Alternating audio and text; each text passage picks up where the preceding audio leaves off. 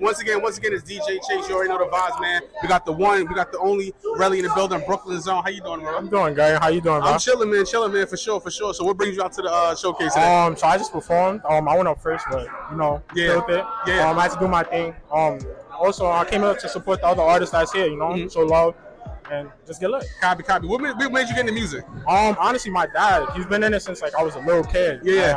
And, um, honestly, at first, I'm not gonna lie, it wasn't something I wanted to do. Yeah. I felt, I felt like I could do other things, like play basketball and stuff. Yeah. And then I really started to get into it um during COVID, Mm. and like I was um listening to a bunch of beats. Yeah. And I was just like, damn, I think I could do this. Got you, got you. And you like the studio better? You like show doing shows better? What you like? Um, honestly, I feel like I like the shows because you know you got the crowd interaction and all that, so I, I enjoy that. better. Shows, copy, copy. And who you feeling from Brooklyn right now? Yeah, Brooklyn is killing it. I'm not even All gonna the lie. She just put Um, out an album. Who you feeling right now from Brooklyn? Um, like Sleepy, Sleepy Hollow, Chef G, Pop, Yeah.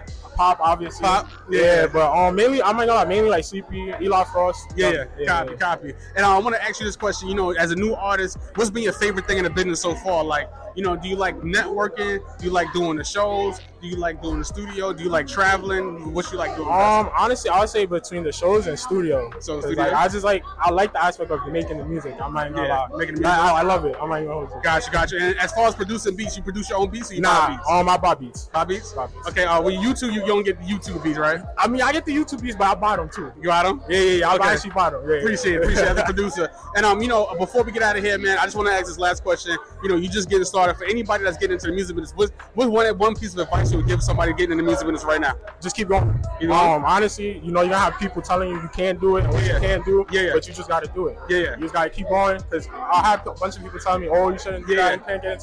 But Yeah. I, I'm doing it. So Yeah. it's like, and we're gonna get somewhere. So you always gonna, you know, you always gonna get somewhere as long as you keep going. For sure. You know this, man. The one and only Relly. It's the one and only DJ sir. Chase, the pregame party minutes podcast. DJ Chase Radio. You know the vibes.